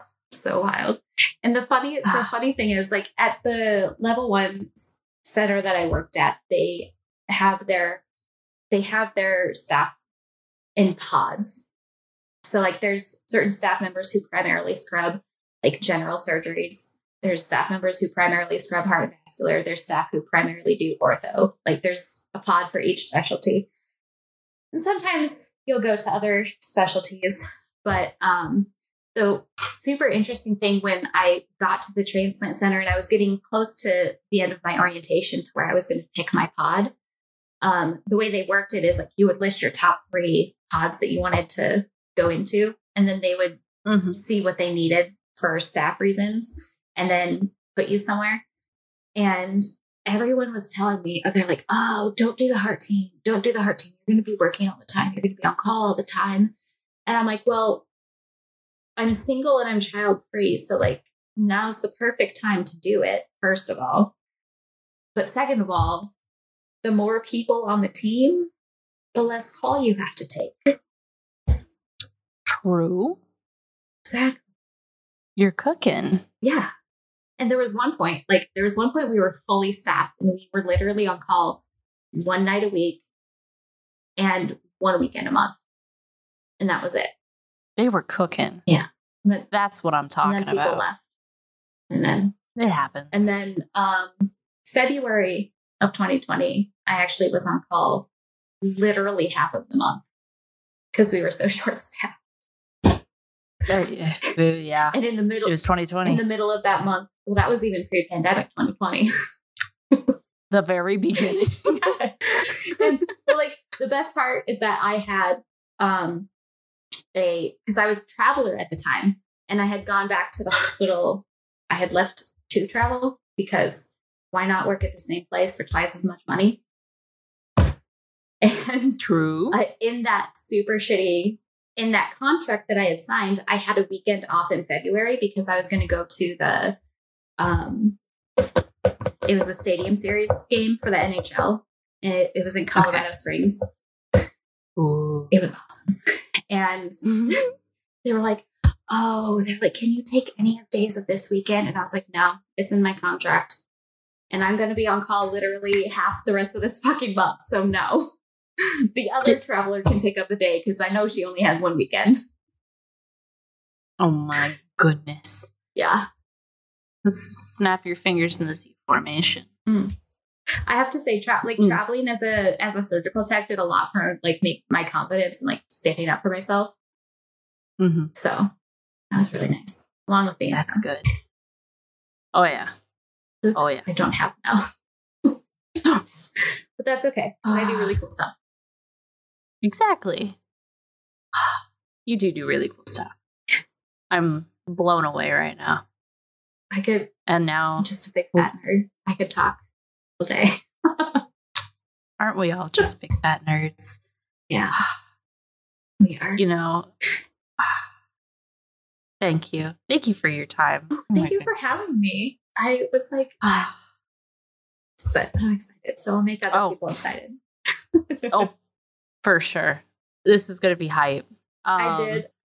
the the one thing that's kind of bad about it is that when I moved to where I live now, I had to Mhm. have surgery in a hospital where I didn't know anybody, and I didn't know I didn't know the staff, I didn't know the surgeons. But luckily Mhm. for my job, I go around to area hospitals, and I happened to be at that hospital a couple weeks before my surgery. So I Mhm. absolutely took the time and talked to some of the staff members, and I was like, "Hey, what can you tell me about this surgeon?" And luckily, they had very lovely things to say. And they were actually all trying to get, a lot of them were trying to get their own appointments with her. So that made me feel mm, really good.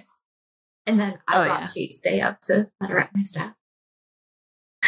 and you, and you what? What? I brought treats. Say that again. The day of my surgery, I brought Treats. treats. That's so wonderful. Because everyone, here's the thing with surgery is that everyone thanks the surgeon. You know, at their post-op visit in the office, they thank the surgeon or the PA, whoever they're visiting. They're like, "Oh my god, thank you so much, you healed me." But surgery is a team sport.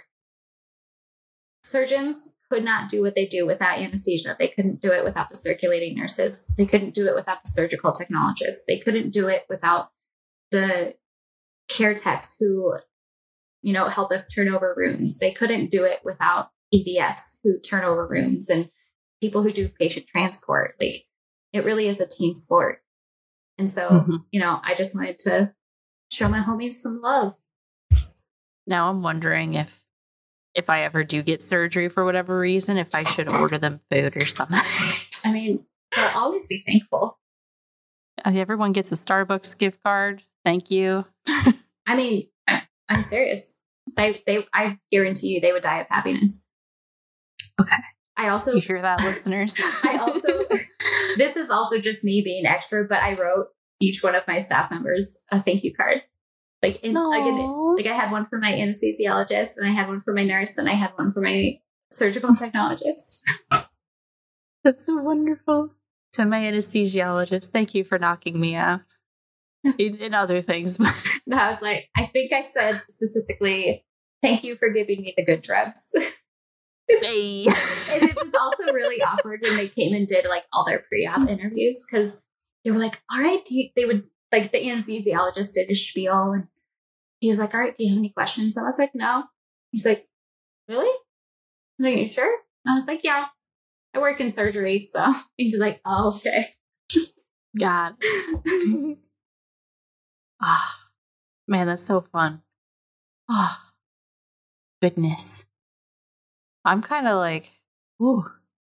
I. I get this, uh, this like fun, like, like info dump high, if you will, of like I've learned a thing, and this just gives me so much joy. Your dopamine high. Yeah. My dopamine, yeah, man, is that what it's been this whole time? Yeah.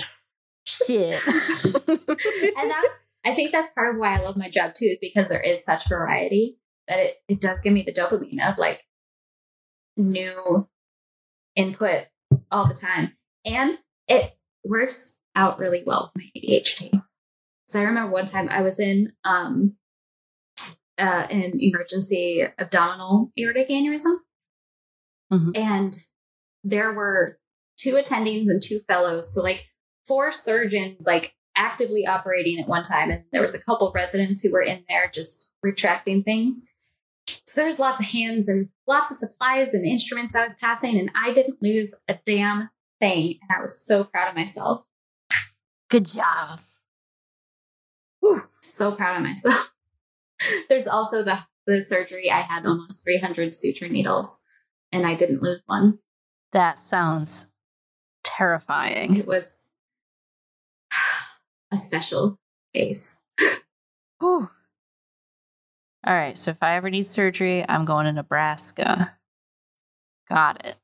well i don't live there anymore Oh, where are you at now? i live in illinois Illinois? I'm going to Illinois. well, I don't. Well, you don't want me in your OR, no? but because I work. Oh, because it's heart. No, because I work at an organ procurement organization now, so I do organ recoveries. So if you're in my OR, uh, it's not looking That's good for you. That's fair. I knew I knew all that information. Um But I also threw so much at you. uh if it, if the conditions are correct, then I think it would be cool if you procured my organs. Good to know. Well, and who knows? Maybe someday I will go back to a normal OR. Who knows? I'm just gonna say. Maybe because see i got my current job and again this is going to sound crazy because this has become like my normal life. But hmm i got bored with heart surgery because it's such a prescriptive process. Like it does not matter the patient. If you tell me if we were doing a four vessel CABG i could tell you the exact steps that we needed to do for that four vessel CABG. And so after doing it for five years, you know, there's not really much more for me to learn, like in the position that I'm in in that room. And so Mhm. I wanted to kind of get out before I started hating my job completely, but I also wanted to still do something medical adjacent. And so Yeah. I kind of did a Facebook posting being like, hey, I'm looking, I'm looking for a new job. I want to be this like adjacent, but I don't want to scrub right now. Like, what suggestions do you have for me? And a lot of people were like, oh, you could go be a rep, you could go do this. And I was like, oh yeah. Um, but then my one of my friends that I used to scrub parts with in Nebraska was like, "Have you thought about or doing organ procurement organization?" Because he actually left the heart team at Nebraska to work at the OPO in Nebraska. And I was like, "You know what? I haven't." And so I just I literally Googled OPOs in the US. And there was a list, and I was like, I literally went down the list. And I was like, where do I want to live? And I applied to those places. And so cool. I have my crazy, amazing job. You're living your best life. Look at you go. Just sad because I still haven't gotten to send the heart back to Nebraska yet. Is that a song reference or is that just because you were in Nebraska? Just because I, I feel like- it would be really because Okay. the the program I worked at in Nebraska is a transplant program too. Mhm. So I just think it would be really fun to get to send a heart back to Really? my old peeps. It does. It did sound like a uh, like one of those uh, emo mid two thousands kind of Send jams. a heart back to Nebraska. um, so you know, somewhere in the same uh, like Ohio's for lovers kind of like vibe. oh, absolutely. I can see that. Um, but Ohio isn't real, so no lovers there. I don't know. There's Ohio is a little bit real because I'm also so I'm also a knitter. I like to knit. And they're one of my favorite yarn dyers. Uh, the company is called Dye Mad Yarns. And they're in Ohio. And it's only like a six hour drive for me. So like whatever, day Mhm. trip or a weekend trip, really. Um, yeah. but I, I need to go there so bad because they have t-shirts that they sell only at the store. And this and those t-shirts just say gay and high because the Mm. store is at the intersection of Gay Street and High Street. They calculated that shit. Mm-hmm. Calculated. It's just like and I I wish I knew that. I went to Ohio allegedly once. allegedly. So Well, it's just like if I if I ever buy a house, there is one house that I want. And that is in Omaha, Nebraska. There is an intersection where it is 69th Street and Cumming Street. I want to buy one of those houses at that intersection. man. Um That's good. That's incredible. I know. Somebody's gonna look at your mail and be like, no way. I No. would, like I would absolutely die if I got to like tell people if I got to like meet somebody at work or whatever. I'd be like, "Oh, come on Mhm. over, I'm having a party." I'll be like, "Oh, where do you live?" I'll be like, "I live at 69th and Cumming." what? The address is 69 420 Cumming Way. Uh, if only Nebraska were left. that cool. If only Nebraska was that cool. That's why I had to you move. know, 'cause I'm too I cool. had to leave Nebraska. I'm Nebraska. too cool for that state. Exactly. Yeah. You know what I mean? Yeah. I'm I'm stuck here in Florida, so everyone's crazy. This is Oh. just my life now. Oh. Oh, hug. Hugs for you. Thank you. Get me out of here. If you, uh, I have a couch. Do you need uh, a couch crash escape room? me, my partner, my three cats, my nine year old. We're all on our way. Look, I have a queen size bed, so I'll share with the pets, and you guys can figure out the rest. Thank you. I'll take care of the fur babies. Mhm. You take They're care all, of the they're all big cuddlers. They're all big cuddlers. Amazing. Charlie makes biscuits every night when we go to bed. Because I've He's had him. making biscuits. I've had him since he was like a teeny tiny baby. Here, let me He's sh- let me show you a picture. Oh, whenever the boys make biscuits, it's like, oh, are you making biscuits for the bakery on Saturday? You gotta work overtime to get the biscuits They're for the so bakery. cute. I just love it so much. Okay, this is Char. Oh, is it? Oh no, it's not to work. Hang on. Oh, I saw it for like a half a second. Let me just undo my background. I promise I won't perceive your background. It's. I mean, it's not much. It's just my kitchen. It's a kitchen. Um, a little guy. like he still Not even. he still had his uh his eyes were still blue, but somebody had found him outside, and it was in November. So It's cold. I So my he's mine. boys they had they had the blue eyes as well when we got them they were born on mother's day they were born on the same day as my nine year old Oh. um, but at the time uh, i didn't i didn't create this nine year old this nine year old was created without me. Um, and uh, i was i was their godmother. And so um, but you know years had passed and then uh, i ended up falling in love with her dad. But Uh-huh. you know that's not here or there.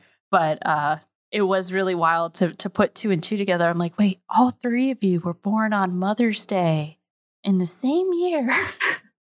That makes you triplets. I love this. So now they're siblings and it's very cute That's so cute. I love it. Cooper or Charlie used to have a brother. Um, but Cooper did not like traveling. Mm. Um, to the point where like at my first assignment, my first travel assignment, when we got there, I had to sequester him in a like his own room for like Mhm. two days. Mhm. And even then he was still a little bit fighty. Um, Mhm. so then I he's now living with a friend in Omaha. And he has uh two other cats and a two story house. So ah the good life we had a little chat about uh we were like, Well, do you want to bring it? Do you want him? And I was like, I'm pretty sure Charlie's lonely, but like that would also defeat the entire purpose of rehoming him Mhm. to stick him in a car for eight more hours. So yeah I get pictures. That's fine. pictures you go boy oh goodness i am so happy we got to chat and meet officially today Me too. I I'm so would- excited. I would I would love to keep talking to you for like more hours, but I also have to wake up at 5:30 in the morning. yes. So I need to go night night. If you ever want to do this again, like a Absolutely. part two to the podcast, or even just for shits and giggles, I am 100% down. Absolutely. I'm pretty sure I Um, was HIPAA compliant on everything I said. So Um do you have any uh last statements you want to make before we wind down and um, do uh, outros? um I no. I mean, just if you are going to have surgery, I know there's a lot of details that they tell you. There's a lot of things that they tell you, you know, not to eat, but after a certain time, take all your jewelry out. There's rules for everything and there's a reason for the rules. So we're doing it all to keep you guys safe. So trust your professionals and just take your jewelry out, please. and don't stick things up your butt that aren't meant for that. You, if they're if they're if they're if they're sex safe toys, do whatever you want as long as they're meant for the butt. Uh-huh. But don't put things that aren't meant for the butt up the butt. It's real bad. There's a there's this I don't know how the algorithm said that I think that you would like this, but there's this uh uh EMT, I think. Who, Badge 502, the the guy who shakes Yes. his head. I Yeah. adore that man. Because there's the one that's just like it's it's it won't shatter. It's got a flared base. It's literally designed for this, and he's like, Mm-mm. there's like five different people. like, mm. My favorite one. Uh, so do you follow the French chocolate guy? no, Oh, okay. So there's this French chocolate guy who does just amazing things. He sculpts with chocolate. Oh, I think I might have seen his stuff. And so I stumbled across the TikTok for his pastry academy. Like he has a school in Las Vegas. And so obviously I followed. And one day they were showing, I can't remember what the module was, but they were talking about it was something with cake decorating, I think, because they were talking about how to make frosting roses. And the Mhm. first thing that they do is make a sugar base for this rose. Except that I know exactly where they got the mold from for that sugar base. And then maybe two days later, that guy was shaking his head. I love but that. I, when I saw that portion of the of the pastry academy video, I shrieked. I was like, "Oh my god, that is not a mm-hmm. rose petal!" I have to find this video. I'm sure I could send it to you. Thank you. oh my goodness. Thank you again for your time and your experience and the laughs. This is so good. Thank you for oh my goodness. listening to me ramble on. And this Ah. is the first It's an honor. I've there's been a couple of times when I've been about to be like, ah, sorry for rambling, but then I'm like, no, that's the whole point. That's the whole I whole get to be That's what I I'm get to be a nerd and I don't care if other people want me to or not. I'm putting you on a stage and everyone is like, do it. oh my goodness. Um, speaking of stage, um, where can people find you on the internet if they want to talk to you more about what you do? Um, well, I mean publicly TikTok is about it. Okay. Um my Facebook and my Instagram are pretty locked down. I don't That's valid. friends that I of people I just I don't know. It's- Totally valid. Um, but my TikTok username is Dotty J 06 Very excited. and then um, also uh, in the Discord here, Mhm. um, we have in the hyperfixation season four, you will see uh, the surgical technologist week thread. So you people will go in there and chat about the episode, and uh, so if you wanted to ask questions or whatever, that's a good spot to drop in in Absolutely. the I would Discord. love to answer questions. And not people, Mhm. not many people know about my profession, so I'm happy to shout it out. Yeah. I will. Ha- so I will okay. forget. If- if- I will forget about the Discord. Um, so I'll I'll give you a little at, a little shout. Okay. Be like, Yeah. her. Um, Perfect.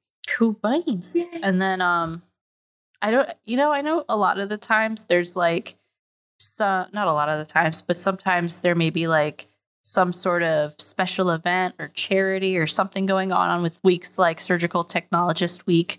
Um is there anything that you wanted to shout out on that front or off the top of your dome? Oh. And if if if not now, we can throw it in when the episode's announced. Uh, no, I mean, there's not really usually anything public for Surgical Tech Week because the public doesn't really know. But um, if you know, if you are a nurse who works in the OR, or if you know someone who is a surgical technologist, um, you know, just give them some treats or thank them for what they do because Lord knows the hospitals aren't going to do anything. There was uh, two years I was a traveler. I ended up being at the same hospital for Surg Tech Week two years in a row, and the hospital didn't do anything. And I ended up, I made little mugs with like some lotion and like mints and, and stuff for like to keep That's in our lockers for my coworkers so that we would get something because nurses get all the recognition again. they get so many weeks, and we get one. Celebrate my week. How does Surge I do so much. Ah. oh my goodness. Thank you again. Yeah, Thank you. Um this was fun. I'm glad we got to do this. Uh you can find me, the host of this episode, Romi Baloney, at I appreciate your butt at the twitter.com. That is I A P P R E C I, the number eight, B R U T T. And you can find me there at Twitter or X, whatever they call it now, Tumblr, TikTok, um, you name it. But you know, this podcast wouldn't be possible without the Moonshot Network. Uh, you can find the Moonshot Network at twitter.com forward slash moonshot pods. You can see what we're doing live at moonshot.mov or moonshot.mov. Um, or check out our website. You can go to moonshotpods.com and see all the things that we're doing. Um, and you can support the network directly at patreon.com forward slash moonshot network. Or if you want to support this podcast directly, if you know what I mean, uh, you can find us at patreon.com forward slash the hyperfixation, where for as little as $1 a month, you too can get episodes early. And you know what? You know who gets those episodes early? Our current patrons.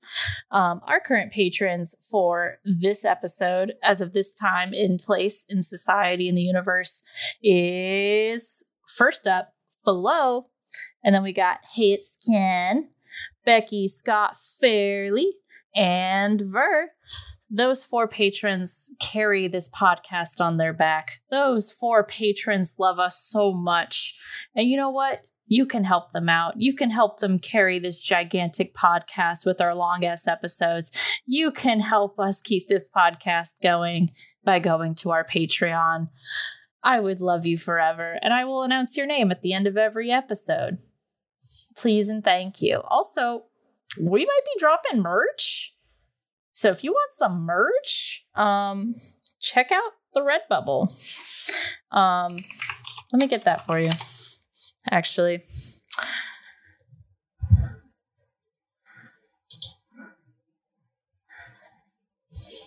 Yeah, if you go to Redbubble and search the Hyperfix Pod, you will find our store where you can get our stuff on things. Is that crazy? Our stuff on stuff? That's crazy. Um, but yeah, check out the Hyperfix Pod on Redbubble or Patreon, and you can find yourself some interesting ways to support the podcast.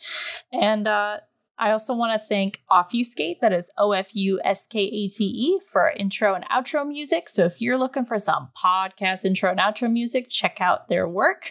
They're on SoundCloud, Instagram, and Twitter. Um, and thank you to our editor, thank you to Kingdom. You can find Kingdom at twitter.com forward slash tachyon kingdom. Kingdom slaved over this episode and many of our episodes. So please give Kingdom a big thank you. Um, let's get back to that episode outro that I didn't record in advance or in the fu- in the future.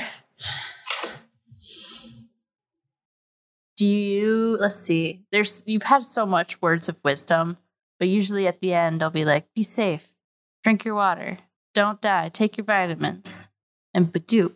So I don't know if you have any like wacky like Oh, you, you said I do. take your jewelry out before surgery. Wait, there's another one. Clean I'm ready. your damn belly buttons. There's so many people right now that are like, oh, like checking their belly buttons right now. Clean your damn belly buttons. That's all I gotta say. the orifice you Just- forgot just- about. just Clean it out. Take a Q-tip and maybe some alcohol. Swirl one end, dry it out with the other. Call it a day. you the know, things I've that's seen. going in. there, you know, the re- the past few years, there's been that big like wash your ass. That's I feel like that's Mhm. going in the same department of wash your ass, clean your belly button. Wash your ass and wash your belly button. Hit the front hole and the back hole. You're set. Shit. That's a good spot to end this. That's a great spot to end this.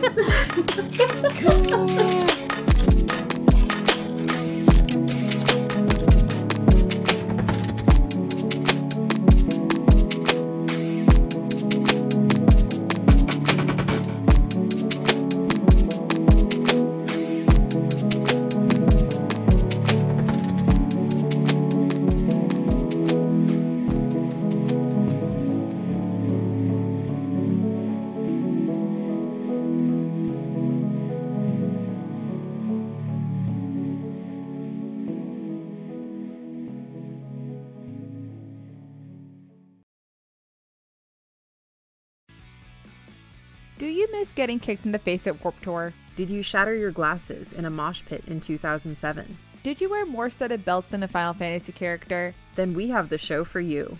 We are So Emo I Fell Apart, a podcast about third wave emo, late night live journal updates, burnt hair, and everything in between. Join us every second Saturday as we examine major moments in the history of emo and keep you updated on current events. Because it was never a phase.